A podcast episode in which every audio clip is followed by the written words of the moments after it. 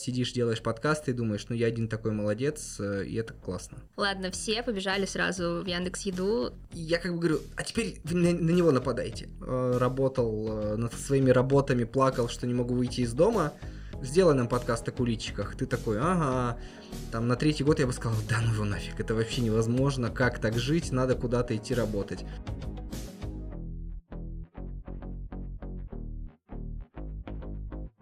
Всем привет! Это Ксюша Покулина, и вы слушаете подкаст «Инициатива показуема». Подкаст про культуру и тех, кто делает ее в Екатеринбурге. Мы с моими гостями, инициаторами, организаторами и участниками локальных проектов покажем, что Екатеринбург – это город креатива. Слушайте нас везде, где можно послушать подкасты. Ставьте лайки, подписывайтесь на наш Instagram, чтобы точно ничего не пропустить. Сегодня у меня в гостях Сергей Сивопляс, ведущий, сценарист и продюсер подкаста в студии Venture media. Но поскольку пишемся мы именно в Venture media, кто у кого в гостях, это еще вопрос. Эй, привет, привет, привет. Привет. Как вообще твои дела? А, слушай, круто, потому что осень – это всегда очень рабочее время, очень много проектов, очень много движух. И за это я ее люблю, хотя в целом грустно, пасмурно, но прорвемся и сделаем очень круто. Влияет погода на твое настроение? А, да, наверное, не столько погода, сколько какая-то накопившаяся усталость, но, думаю, осенью, весной я гораздо продуктивнее, чем летом и зимой.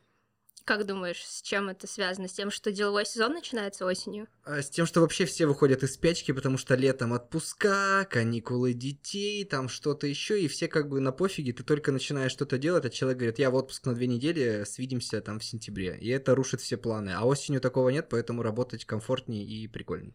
Ну, круто, значит, очень здорово, что мы пишемся именно в сентябре.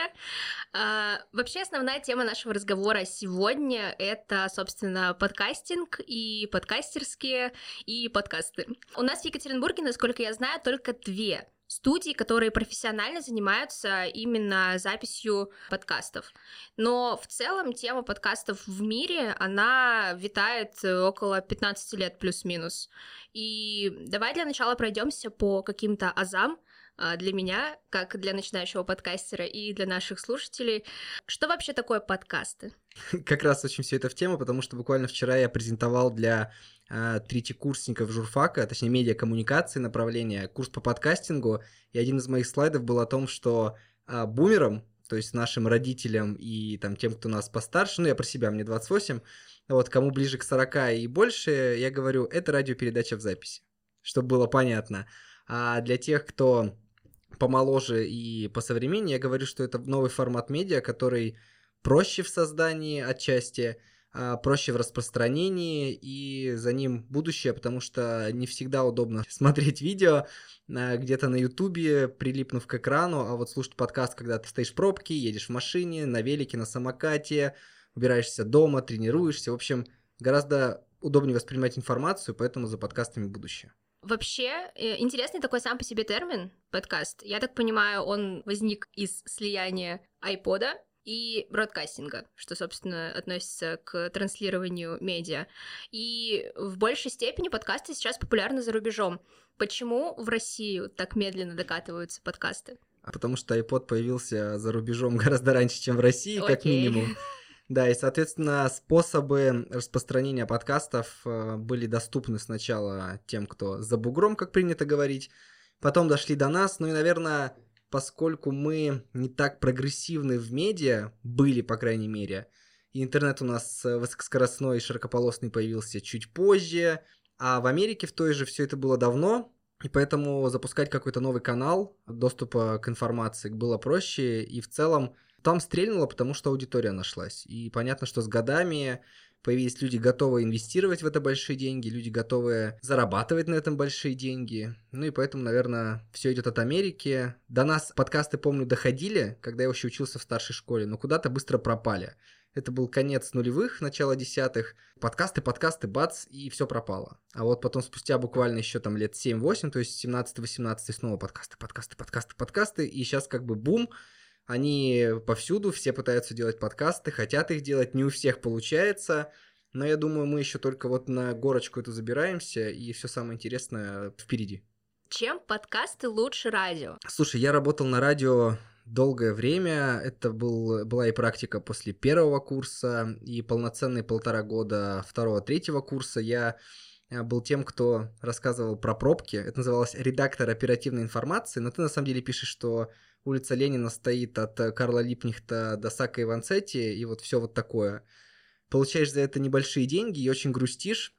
Когда хочешь попробовать какой-то новый формат, типа там своя спортивная передача или что-то еще, тебе говорят, у нас нет э, слота под это. И вот проблема радио, что там есть границы, есть рамки, ты очень от них зависишь, потому что м- когда станция не местная, а федеральная, и то есть это, по сути, франшизная история, у тебя там местного вещания всего дневной час и новости. Поэтому, если ты приходишь с каким-то проектом, типа, вот, а давайте мы сделаем там блог про спорт, блог про какое-то веселье, не знаю, про игры, тебе говорят, что нет, эти слоты заняты там Москвой, Питером, либо просто музыкой, и как бы мы ничего не можем с этим поделать. В случае подкастов это, по сути, самопрограммируемое, самонастраиваемое для тебя радио. Ты находишь интересные темы, интересные подкасты, собираешь их в плейлист, ты подписываешься, ждешь каких-то новинок, и, по сути, как какой-то сериал. Ты включаешь его в удобное для тебя время, слушаешь. Они почти не теряют актуальность, если мы говорим в целом про большинство подкастов. Понятно, что новостные теряют, потому что они привязаны к событиям. Но какие-то нарративные, они, их можно слушать спустя там двадцать-тридцать лет, и они не потеряют своего былого величия. Угу. Ну, то есть, получается, радио — это больше коммерческая история в любом случае. То есть наличие каких-то слотов под определенные вещи, прайм-тайм тот же самый, утренние часы, там, когда все в пробке стоят. А что с монетизацией подкастов? Ну смотри, тут такая история, да, что радио — это, во-первых, огромная махина, которую нужно долго раскачивать. Вот я параллельно являюсь музыкальным редактором на одной местной станции, и мы почти два года раскачивали проект, чтобы он запустился, чтобы мы могли ставить туда рекламу, искать рекламодателя. И все это интересно, потому что я такой немножко олдфак, я люблю э, радио как предмет, но понимаю, что это все так тяжеловесно и сложно, в отличие от тех же подкастов. Куда ты можешь, где ты можешь придумать концепцию, где ты можешь придумать какие-то темы, прийти, понять, что, ага, я делаю подкаст про еду, кому я могу прийти? Приходишь, условно, в Яндекс.Еду, как в случае у нас «Дело Вкуса», где я являюсь сценаристом и ведущим. Говорим, чуваки, вот такой подкаст, вот такие варианты интеграции, что вам нравится, давайте делать. Долгие обсуждения, приходим к какому-то консенсусу, работаем, хоп, делаем сезон, где интеграция... Тут промокод, тут какие-то про их фишки рассказываем, тут все очень красиво, изящно выворачиваем. Интеграция есть, деньги есть. Если у вас какой-то там спортивный подкаст, вы идете в какие-то магазины, бренды, работаете с ними. Если экономически, не знаю, набираете деньков инвестиций, говорите, чуваки, давайте у нас рекламироваться. То есть продавать подкасты сложно, потому что не все понимают, что это такое. И вот когда ты начинаешь объяснять, что это радиопередача в записи, такие, а, понятно. Вот, но если вы победите этот момент э, и переборете тех людей, которые не понимают, что такое подкасты, вы на этом сможете хорошо заработать. Я почему-то не задумывалась о том, что в подкастах тоже нужно кому-то, ну, ножками ходить и говорить, чуваки, у нас есть здоровский проект, давайте рекламу, а не сидеть и не ждать у моря погоды, особенно если ты не инфлюенсер какой-нибудь, и у тебя там не десять тысяч подписчиков хотя бы. Вот это беда, да, что если ты не инфлюенсер, тебе сам никто не придет, поэтому пишешь письма, ходишь ножками, договариваешься о встречах. Для начала это может быть что-то бартерное, если, ну, тебе тема подкаста позволяет, если ты хочешь вообще с чего-то начать, потому что ты просто никому не говоришь, что это бартер, а как бы ты какие-то плюшки с этого получишь, с другой стороны ты придешь к другому рекламодателю за деньгами и скажешь, смотри, мы вот с ребятами из компании А делали вот так, с тобой можем сделать еще круче, но это стоит вот таких денег. Неважно же, был ли это бартер или нет, ты можешь это умолчать и потом на этом хорошо заработать. Ладно, все побежали сразу в Яндекс.Еду э, просить так, у них не трогайте, еду. Они мои. Ну, хорошо, может быть, у нас есть ребята не из Екатеринбурга, кто будет слушать этот подкаст, я буду на это надеяться. Но вот, э, оговорюсь еще раз, что мы пишем этот подкаст Venture Media, и... Как вообще появилась идея создать в Екатеринбурге специализированную студию для записи подкастов? Ведь, по сути, это можно делать и на радиостанциях, допустим, на том же нашем радио, потому что все оборудование есть, те же пульты, те же микрофоны, те же наушники, та же тишина. Ну, начнем с того, что, к сожалению, наверное, я не являюсь основателем этой студии. Тут нужно позвонить Арине, директору студии Venture media, где она все это расскажет очень подробно и основательно. Но если вкратце, то ребята сделали эту студию относительно давно уже, два года, получается, назад. Я просто сидел в ковид, грустил, работал над своими работами, плакал, что не могу выйти из дома. Увидел объявление, что ребята ищут ведущего, подкаст кулинарный, как раз гастрономический, «Дело вкуса», и написал: «Возьмите меня». Я прошел сито отбора, я прошел два кастинга, стал ведущим, мы притирались, притирка прошла прекрасно, сейчас мы дружим, работаем, делаем еще кучу подкастов других. Им идея пришла, потому что они хотели делать подкасты, потому что этого тут не было в Екатеринбурге, в России этого вообще мало. Компаний, студий, лейблов не так много, то есть, понятно, там есть либо-либо, две дорожки, еще там пять-шесть штук можно перечислить, но не так много, где был бы качественный контент, где был бы, была бы запись не на микрофон, на который надет носок. Поэтому это интересный формат, и просто... Когда подкасты взорвутся в хорошем смысле этого слова, все, вообще все захотят их писать, а мы уже здесь давно, а мы уже не первый проект крутой делаем, а мы вот уже с такими брендами работали, с такими амбассадорами, идите к нам. То есть это такая долгоиграющая история. А почему на радио не то? Потому что все равно, конечно, там есть и шумоизоляция, там есть, да, и микрофоны, как ты сама сказала, но где-то это устаревшее оборудование, где-то студия не так хорошо собрана для подкаста, потому что в радиоэфире у тебя всегда есть музыкальная подложка, у тебя какие-то эгэгеи, звоночки, суета, вот это кипиш, и звуковые дефекты немножко сглаживаются за счет этого. Когда ты пишешь подкаст, ты в такой звенящей тишине, все могут услышать, что нет никакого эха, нет того, что звук летает и так далее. Ну и плюс студия, которая делает отдельно подкасты, это профильная история, а на радио там своих заморочек хватает, там дневной эфир, утренний эфир, записи рекламных подводок, записи новостей, записи погоды, и в общем, чтобы ты вот так спокойно пришел там в четыре часа дня в четверг записать подкаст, тебе скажут: не-не-не, погоди, у нас там куча своего, давай как-то в другой раз. А писать ночью подкасты, ну, не все согласятся. Ты упомянул про бум подкастов, которые мы очень ждем. Что в этом плане в Екатеринбурге? То есть сколько подкастов, может быть, ты знаешь, пишется у вас, пишется, возможно, в других подкастерских студиях? Вообще, сколько продакшена в Екатеринбурге сконцентрировано? Я скажу, наверное, примерные цифры, потому что не про все в курсе, но вот у нас на студии пишется порядка десяти подкастов, наверное, вот в посто... на постоянке, то есть так или иначе с какой-то периодичностью. Плюс есть, понятно, какие-то приходящие залетные люди, которые запишут несколько эпизодов, пропадут. А люди, которые попишутся здесь, попишутся там, вернутся к нам. А есть пара-тройка крупных проектов в другой студии. Как бы они тоже достойные, их стоит слушать. У них есть своя аудитория, свои любители. Есть несколько подкастов, которые пишутся вот как раз на носок, на микрофон. Я о них тоже знаю. Ребятам надо все-таки запариться за хороший звук, и тогда у них все получится.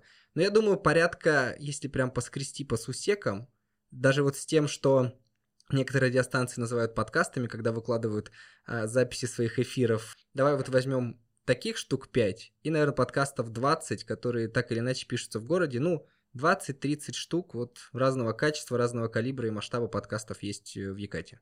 Ну, то есть, по сути, еще есть где разбежаться, и поле не пахано. Я думаю, мы в ближайшие пару-тройку лет дойдем до сотки в целом вообще в городе. Не только венчура, а в целом. И это будет классно, потому что, когда есть такая конкуренция, когда есть битва за место под солнцем и за аудиторию, это всегда интересней.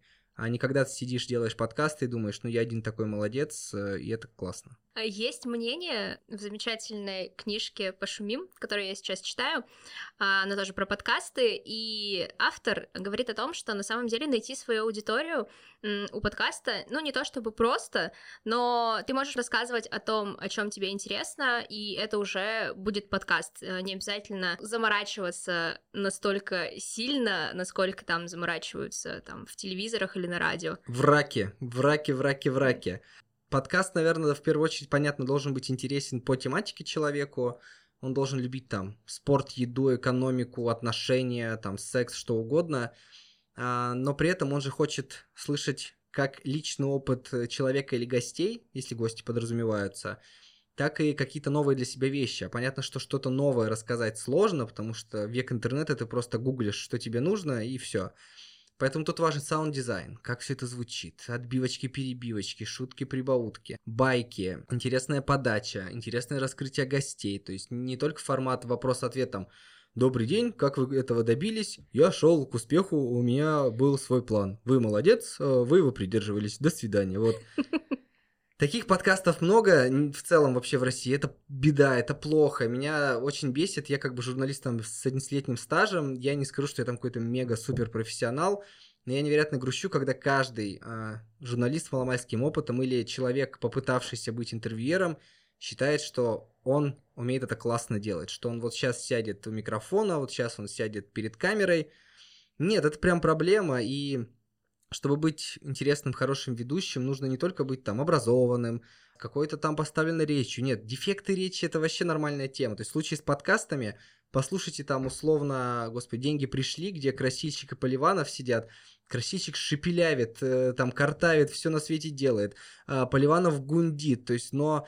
их истории, их байки через личный опыт – это, это очень круто, я просто их фанат, я обожаю их слушать. Важно, чтобы человек, который ведет подкаст, был разносторонний, чтобы ему было что рассказать, чтобы он умел все это преподнести. И вот только в таком случае получится интересный подкаст, который люди захотят слушать, захотят подписаться на него, там колокольчики, лайки, сердечки.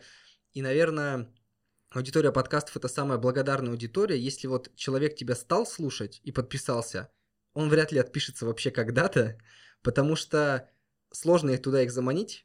Но если он подсел, то он подсел надолго, и вот это прям, это вот надолго, надолго, надолго, потому что, как минимум, многие не знают, как отписаться от подкаста, и поэтому пуши, там, колокольчики и прочее будут приходить им даже спустя долгие годы, они будут чертыхаться и говорить, да блин, как убрать этот подкаст из моих уведомлений, и не знают как. Сижу и много думаю в своей голове, очень много комплексую по поводу того, что было сказано, потому что я даже не журналист, и на самом деле сменеджерить этот подкаст было не так сложно, но и не так просто, но я готовлюсь получить по шапке за то, что я... делаю это в рамках своей дипломной работы, потому что все-таки это медиа-контент, и он, по сути, никак не касается моей профессиональной будущей деятельности. Слушай, можно красиво все вывернуть. Это я так делал дипломы на журфаке на тему кулинарной журналистики. Мне говорили, ты чё, этих тем не существует. Я бился и говорил, чем это не журналистика? Журналистика – это чё? Это когда ты собрал, обработал, распространил информацию. Кулинарные программы – это чё? Кто-то собрал информацию, обработал, донес ее до вас. Чем не журналистика? У меня две пятерки было. А, неважно, кто ты по профессии, главное, что ты эксперт в своей отрасли, главное, что ты умеешь или хочешь уметь рассказывать истории. Поэтому ты можешь быть хоть инженером, хоть айтишником, хоть менеджером, но при этом делать классные, интересные подкасты и не обязательно быть журналистом. Много плохих журналистов, понимаешь, зато много клевых ведущих подкастов из разных сфер, которые никак с ней не связаны. Готовлюсь биться за свой подкаст на кафедре социокультурного развития территории. Буду упирать на то, что развиваю культурные инициативы в городе. Но вернемся к тебе и к твоему э, опыту. Ты сейчас продюсер, сценарист и по совместительству еще и ведущий подкастов. Как ты вообще э, пришел к тому, что тебе это интересно? Ты уже упомянул, что в карантине ты сидел и грустил. А почему решил остаться? Да, ну все началось, да, с ведущего, сценариста, потому что я понимаю, что м- не, не получится классный подкаст, классный медиапродукт, если тебе пишут сценарий, ты такой садишься и отрабатываешь его. Понятно, что мега какие-то люди, персоны, селебрити так умеют, но это же бездушно и неинтересно, поэтому... Я начал со сценариев, я начал все это вести, было много косяков, попытки найти какой-то удобный формат. Потом все хорошо получилось, я подумал, блин, надо придумать еще один подкаст. Придумал подкаст «Недряблый дриблинг».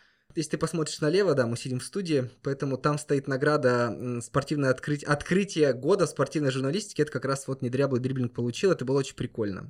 Потом я продюсировал несколько проектов, где... как раз занимался сборкой тоже сценария, подготовки основных тезисов, там вместе с ведущим мы все это допинывали. А, самое прикольное дирижировать теми, кто сидит в студии. Вот мы сейчас делаем подкаст для «Опоры России» про то, где работается лучше в найме или если ты предприниматель. Он называется «Уйти, нельзя остаться». А, вот, и есть там два ведущих, Андрей и Маша, у каждого своя точка зрения, есть гость. А, я продюсер, я, понятно, подготавливаю сценарий, я общаюсь с гостями. устраиваем встречу здесь, отслушиваю, фичеринги и прочее. И самое главное, я дирижирую во время беседы. То есть они вступают в какой-то конфликт, и я как бы говорю, а теперь на, на него нападайте, а теперь э, стоп, а ты поднадави, а гости давай включайся, а теперь давайте все поспорим, а вот сейчас такой счет. Наверное, вот эта смена деятельности от сценариста к ведущему, от ведущего к продюсеру, от продюсера снова к ведущему, она подталкивает придумывать что-то новое, она позволяет оставаться в строю, в седле и вообще получать удовольствие от процесса. Ну и, наверное, я еще не все свои идеи подкаста реализовал. Вот у меня новая мечта. Я хочу сделать гик-подкаст, посвященный Гик-кону. Да, про игры, про комиксы, про вообще все-все-все. И как раз его, наверное, приурочить к следующему фестивалю следующего августа, то есть начать делать его весной с классными интересными персонажами. Но надо подумать, чем он будет выделяться, чем он будет необычный, потому что просто сесть и говорить, ну что, игры не только для лохов. Нет, хочется клевый формат, поэтому пока я его не сообразил, позже, наверное, что-то придумаю. Поэтому поиск форматов, смена обстановки, смена тематик, потому что от еды к бизнесу, от бизнеса к спорту, от спорта к музыке. Мы делали подкаст «Аудит» для «Ночи музыки». Я тоже там был продюсером, сценаристом и вообще всем-всем-всем вместе там, с моими коллегами по фестивалю. Просто надо что-то новое пробовать, тогда все будет всегда нравиться. Я так тебя слушаю, и ты рассказываешь про свои работы. Я даже не знаю, хочется быть тобой, дружить с тобой или, или пожалеть.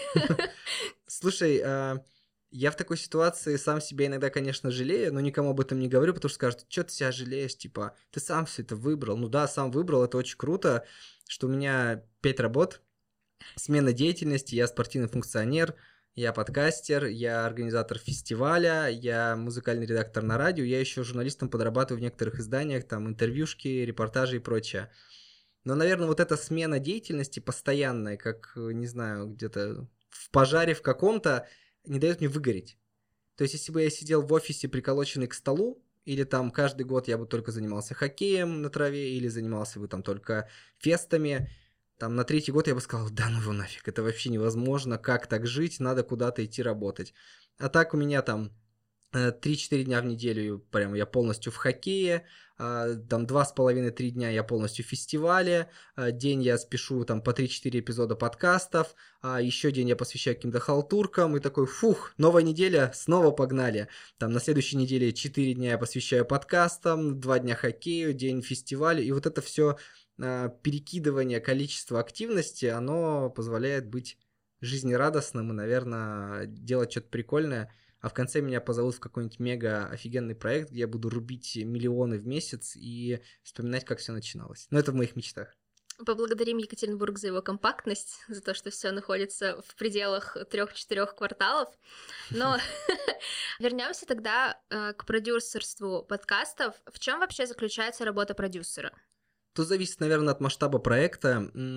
Вот на моем личном опыте, кроме того, что где-то ты полностью собираешь концепцию, ну, то есть люди пришли и говорят, мы хотим, чтобы подкаст был вот там о том-то, не знаю, о куличиках. Сделай нам подкаст о куличиках. Ты такой, ага, куличики, два ведущих, ага, что можно сделать? Ну, пусть они будут там по разные стороны баррикад.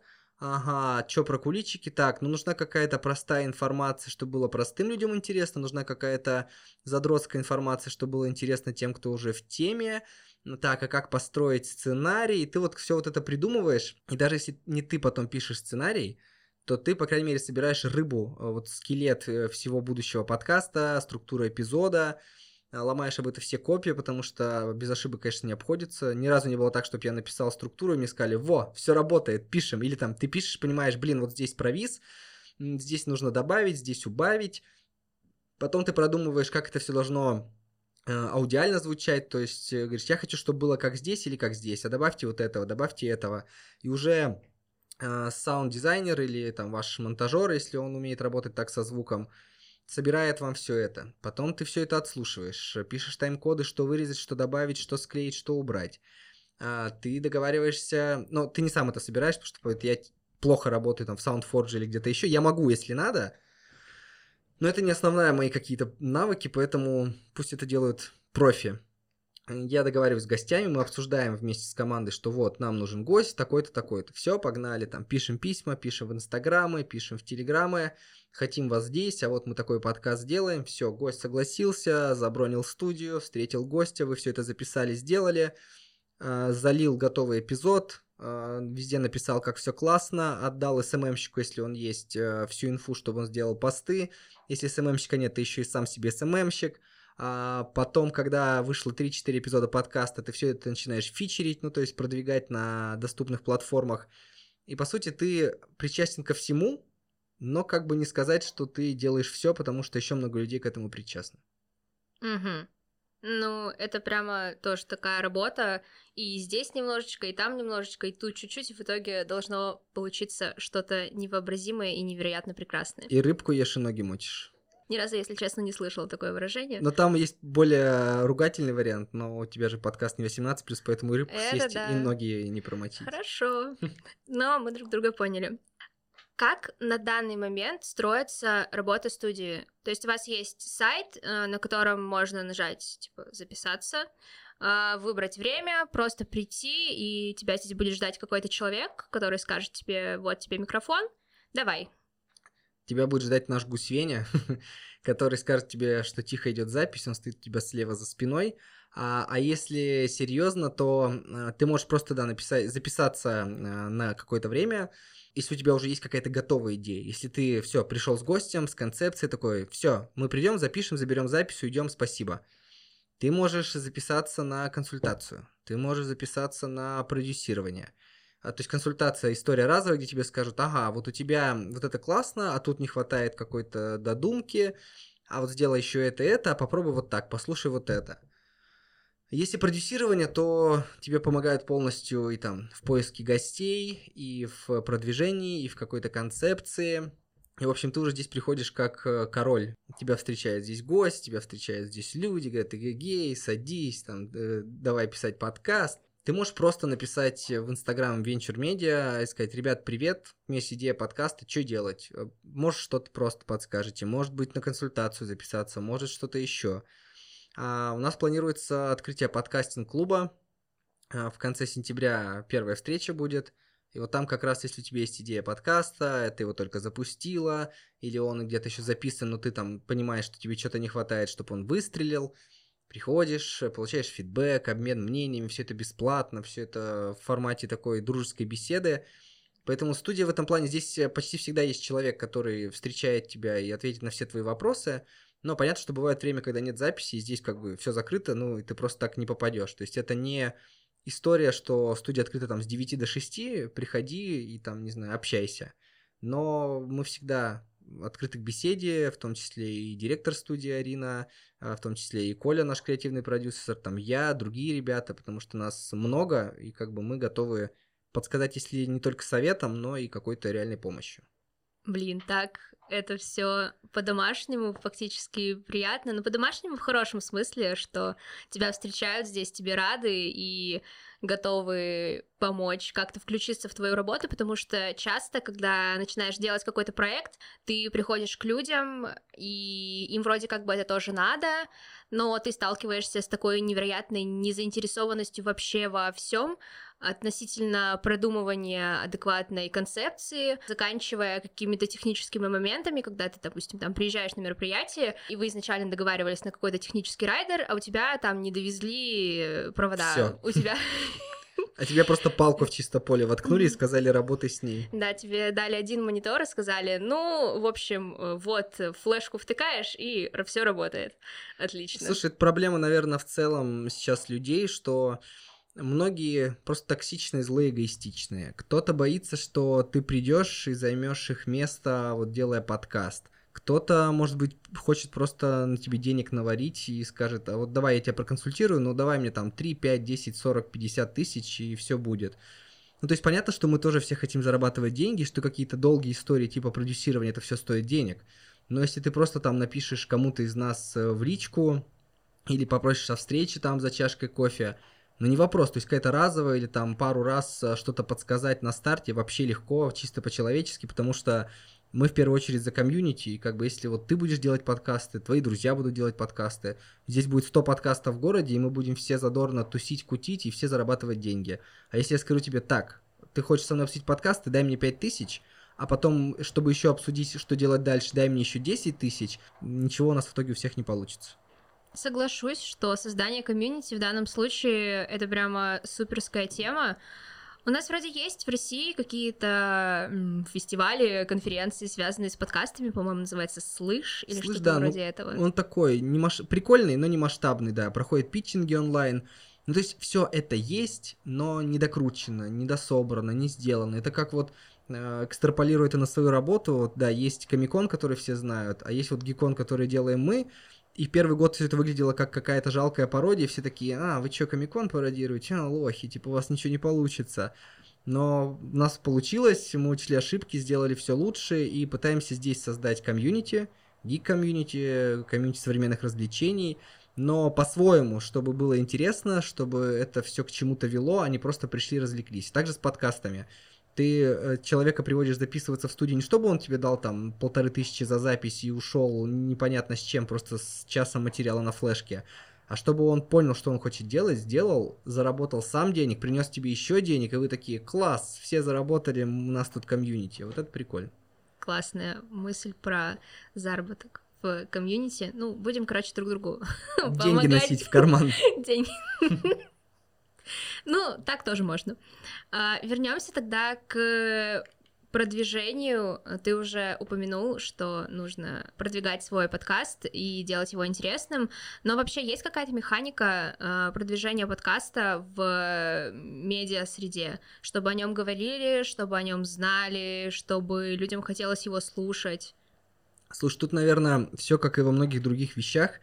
А, тебе нужен либо клевый телеграм-канал, либо клевый Инстаграм, либо для начала хорошая кросс-промо уже в существующих подкастах, где люди расскажут о тебе, что вот есть такой подкаст из Еката, где они говорят о всяких креативных, интересных индустриях и штуках, а ты в ответ как бы рекламируешь их подкаст. Понятно, что ты в них заинтересована больше, потому что они уже имеют аудиторию, но многие идут на это просто вот по взаимному такому инфобартеру, нет никакого, опять же, запроса там «скинь мне пятерку на Сбербанк, иначе я этого не сделаю». Красивый Инстаграм, прикольный Телеграм, вот опять же у того же подкаста «Деньги пришли» офигенный Телеграм-канал, живые беседы, опросы, склоки, они обсуждают вышедшие эпизоды, какие-то фейлы друг друга, обсуждают, о чем писать дальше. Вот если создать что-то такое, то этот тот же Телеграм-канал или Инстаграм станет еще доп. Способом заработка для тебя, для твоего подкаста. Сложно, долго, но, к сожалению, пока подкасты вот в России медленно раскачиваются и разогреваются, только такими стандартными способами. Ну, а потом, я думаю, уже появятся какие-то доп-функции, и мы сможем друг друга как-то по-другому еще пиарить. А от самих площадок, на которых ты размещаешься, есть какие-то плюшки? Денежных плюшек в России нет, потому что, допустим, если ты где-то в Америке, ну или вообще в любой другой стране, почти в любой другой, размещаешься на том же Анкоре, то есть на агрегаторе, который раскидывает твой подкаст по всем платформам, там есть рекламная история с тем, что тебе втыкается реклама, как на том же Ютубе или ВКонтакте при просмотре видео или аудио, и тебе падают там какие-то центы, центы, центы. В России эта система не работает, к сожалению. А в случае с какими-то крупными проектами, условно Яндекс, условно там Spotify, может тебе прийти и сказать: пусть твой подкаст будет нашим эксклюзивом, только выходить там на Яндекс.Музыке, мы тебе денег заплатим. Клево. Клево, но хочется больше денег. Да, мне кажется, всем сейчас хочется больше денег. Как-то все после карантина приуныли маленько, несмотря на то, что пандемия и сидение дома многомесячное предоставило людям какие-то новые возможности интересные для раскрытия своего собственного потенциала. Многие просто провели это время в неожиданно взлетевшем ТикТоке. И в Клабхаусе, благо он закрылся. Вот слушай, я честно, я скачала Клабхаус, мне дали инвайт, я посидела там, повыбирала интересные трансляции и, по-моему, прослушала только одну частично, и, и, и, в общем, я не поняла прикола. Я удалил на второй день, я зашел, воспользовался инвайтом, попал в какую-то комнату, ничего не понял, такой: зачем мне это слушать, и, и все, и удалил. Ну да, начиная с того, что у программы, по крайней мере, как мне показалось, довольно странный интерфейс. Нет никаких инструкций для гуманитариев, как я, кто не очень с техникой и всегда на «вы» к ней. Не отразила, зачем это вообще было нужно. Будем думать, что это просто ступенька в развитии медиа, и, ну, закрылась и закрылась, черт с ним.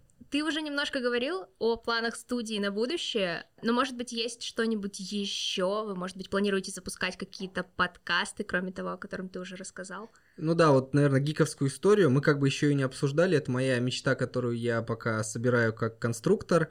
Конечно, мы хотим делать второй сезон аудита, подкаста для Ночи музыки, потому что была классная музыкальная история. Один из проектов, который делаем мы сейчас, студия делает дистанционно, с Москвой, с Мегого, с платформы. Это подкаст «Свой на ВДНХ». «Свой на ВДНХ». «Свой на ВДНХ». Я уже заговариваюсь. Как раз про историю ВДНХ в таком нарративном, веселом формате, с шутками, прибаутками, с байками. Очень интересно, особенно если вы москвич. Поэтому, да, «Свой на ВДНХ» — классный проект. Впереди еще один большой проект с одним, я бы сказал, даже не федеральным, а мировым холдингом. Но я не могу спойлерить, потому что там все бумаги и прочее. Проектов хватает, проекты еще будут, но, в общем, ждите, ждите. Новостная повестка взорвется, и все еще будет классно и интересно. Тогда вопрос. Хороший подкаст. Какой он? Подкаст, который, наверное, еще не создан. Классный подкаст — это тот, который ты захочешь послушать за один день, и тебе не будет жалко времени, потому что проблема того же Ютуба, проблема тех же подкастов, что ты э, начинаешь слушать, думаешь, блин, прикольно, а потом такой... Да ладно, не буду дослушивать, там, что, десять минут осталось, ну все, я уже забыл, о чем это. А вот хороший подкаст, что ты возьмешь, будешь его слушать, поставишь на паузу и будешь ждать вот этой снова встречи с наушниками или с машиной, если она у тебя есть, чтобы дослушать его, чтобы узнать, чем все закончилось или там, чем продолжится. Наверное, тот, да, лучший подкаст — это тот, который ты хочешь слушать всегда, и тебе не жалко на него время. Очень классный ответ. Еее. Yeah. А, и мы переходим к нашей финальной и единственной рубрике. Она называется «Блиц». Три коротких вопроса и три ответа. Ок, погнали, погнали. Какие подкасты порекомендуешь послушать? А, «Дело вкуса», потому что, да, это мой подкаст, которым я живу уже пять сезонов. Не всегда, конечно, мега крутые выпуски, но есть те, которые стоит послушать и переслушать, потому что там обо всем, о еде, о напитках, какие-то внут... какая-то внутрянка, развенчивание мифов. В общем, рекомендую, must have. Понятно, аудит, потому что тоже моя любовь, подкаст души, подкаст главного фестиваля не только Екатеринбурга, России, но и галактики, на мой взгляд. Из не наших подкастов я, конечно, порекомендую «Деньги пришли». А, история русского секса Крангаус, эксклюзив Яндекс музыки, мега интересно. Истории про различные проблемы, различные мифы, штампы, нетерпимость, толерантность и вообще все-все. топ три сложности в твоей подкастерской работе? Наверное, все успевать. Первая проблема, потому что подкастов много, основных работ много. Сложно, потому что хочется делать все с чувством, с толком, с расстановкой, получать максимальное удовольствие, и чтобы все это не стало рутиной. Второе, наверное, хочется делать больше подкастов на разные темы, но чтобы их делать, понятно, нужны какие-то спонсоры, интеграции, поэтому не всегда можно делать одновременно кучу интересных проектов, потому что не на каждый из них найдется тот, кто будет готов дать денег. А делать подкасты без денег сложно, крутые и качественные. Третье, наверное, то, что я... до сих пор не могу считать себя каким-то профессионалом, потому что где-то мне повезло, где-то я иду по наитию, где-то мой журналистский опыт мне, конечно, помогает многолетний, но чтобы прям называть себя там мастодонтом подкастинга, мне еще нужно много работать, читать, слушать, потому что здесь наслушанность, наверное, самое важное. Слышать и слушать, как делают крутые люди, как делают те, кто это уже давно умеют, как это делают большие студии. Ну и методом проб и ошибок, наверное, научиться чему-то новому. Поэтому буду стараться, чтобы все получилось. И последний вопрос. Зачем быть инициативным? Да потому что на инициативных людях весь мир держится. Быть хорошим исполнителем важно. То есть таки, без таких людей тоже мир невозможен. Но если никто не будет проявлять инициативу, если никто не будет что-то предлагать, если никто не вызовется взять на себя какую-то ответственность, чтобы потом, если что, получить за нее по шапке, то ничего не получится, потому что если бы кто-то где-то когда-то не придумал писать подкасты, не проявил инициативу, мы бы сейчас тут не сидели и не разговаривали бы с тобой. Не поверишь, но второй выпуск подряд на последние два моих вопроса у нас плюс-минус одинаковые примерно ответы. Мне очень нравится собирать мнения, особенно про инициативность, потому что каждый раз, сталкиваясь с тем, что тебе говорят, да что ты не высовывайся просто, тебе же дадут какую-то работу в проекте в каком-нибудь, просто будешь хорошо делать и... Не выделяйся, как говорили в детстве родители, или будь обычным. Будь как все. Все так, да, поэтому делайте классные вещи, если вам это вкатывает. Если вы не хотите их делать, ну не делайте. Сергей, спасибо тебе за этот потрясающий разговор. Я узнала для себя очень много интересных, классных штук. Одно новое выражение. А я напоминаю, что это была Ксюша Покулина и «Инициатива показуема». Слушайте нас везде, где можно послушать подкасты. Услышимся совсем скоро. Па-па-пау, спасибо.